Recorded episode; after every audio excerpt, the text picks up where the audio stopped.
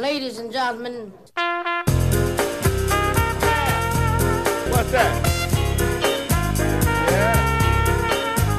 Tervetuloa jälleen mukaan tämän 50 kertaa Pori Jats-ohjelmasarjan pariin. Pori Jatsin perustamisen ja ensimmäisten onnistuneiden festivaalien jälkeen tapahtuma alkoi saada isommat puitteet ja kasvavan yleisömäärän, mutta samalla oli hilkulla, ettei koko festivaali tullut tiensä päähän.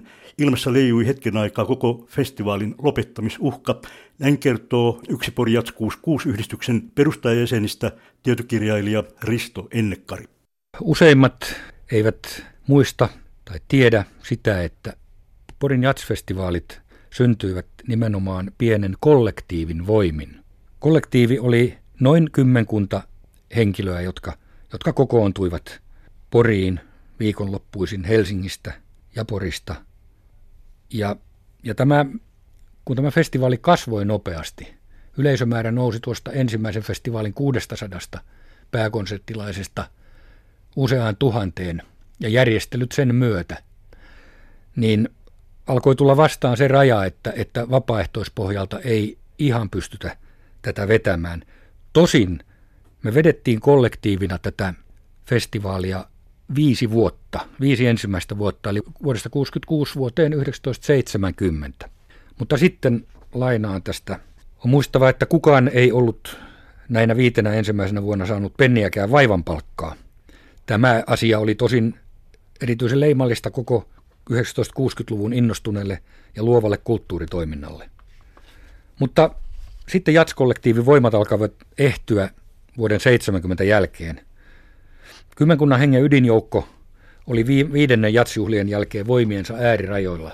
Tilanne oli varsin kriittinen, mitä todisti parhaiten Ilkka Karumon aamulehdelle antama epätyypillisen suorasukainen ja kireä lausunto, joka kuului, jos meidän pieni ja vapaaehtoiselle talkoohengelle perustuva yhdistyksemme jatkuvasti joutuu tuhraamaan aikansa pelkkään kenttätyöhön ja virastohommiin, toiminta päättyy nyt.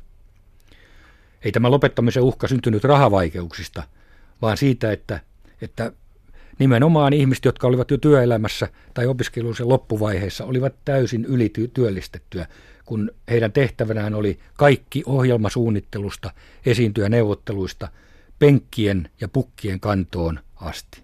Karumo jatkoi. Olemme yrittäneet saada Porin kaupungin huolehtimaan tiedottamisesta, ohjelmatietojen jakelusta ja muista juoksevista asioista. Tähän asti työtä tehneet, vielä opiskelleet puuhamiehet siirtyvät vakinaisiin ammatteihin, eikä heillä ole sen jälkeen enää aikaa omistautua kaikkiin talkoisiin. Nyt jatsyhdistyksen sisällä kypsyi päätös osa-aikaisen toimihenkilön kiinnittämisestä. Ja tämä asia tuli esille Pori Jats 66 ryn vuosikokouksessa, joka pidettiin syys-lokakuun vaihteessa syksyllä 70. Et esityslistalla oli silloin rutiiniasioiden lisäksi toiminnanjohtaja kysymys ja yhdistykselle päätettiin palkata vuodenvaihteesta alkaen osa-aikainen sihteeri kautta toiminnanjohtaja. Mahdolliset ehdokkaat löytyivät tietysti lähinnä yhdistyksen omasta piiristä. Ja todettiin, että melkein kaikki hallituksen jäsenet olivat jo vakituissa päivätyössä ja osa heistä asui Helsingissä.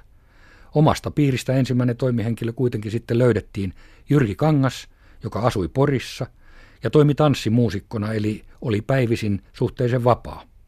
Vastavalitun toiminnanjohtaja ensimmäinen tehtävä oli hankkia postilaatikko ja puhelinlinja yhdistyksen arkistoon eli toimistoon, joka sijaitsi Luvian puistokatu kahden kellarikerroksessa.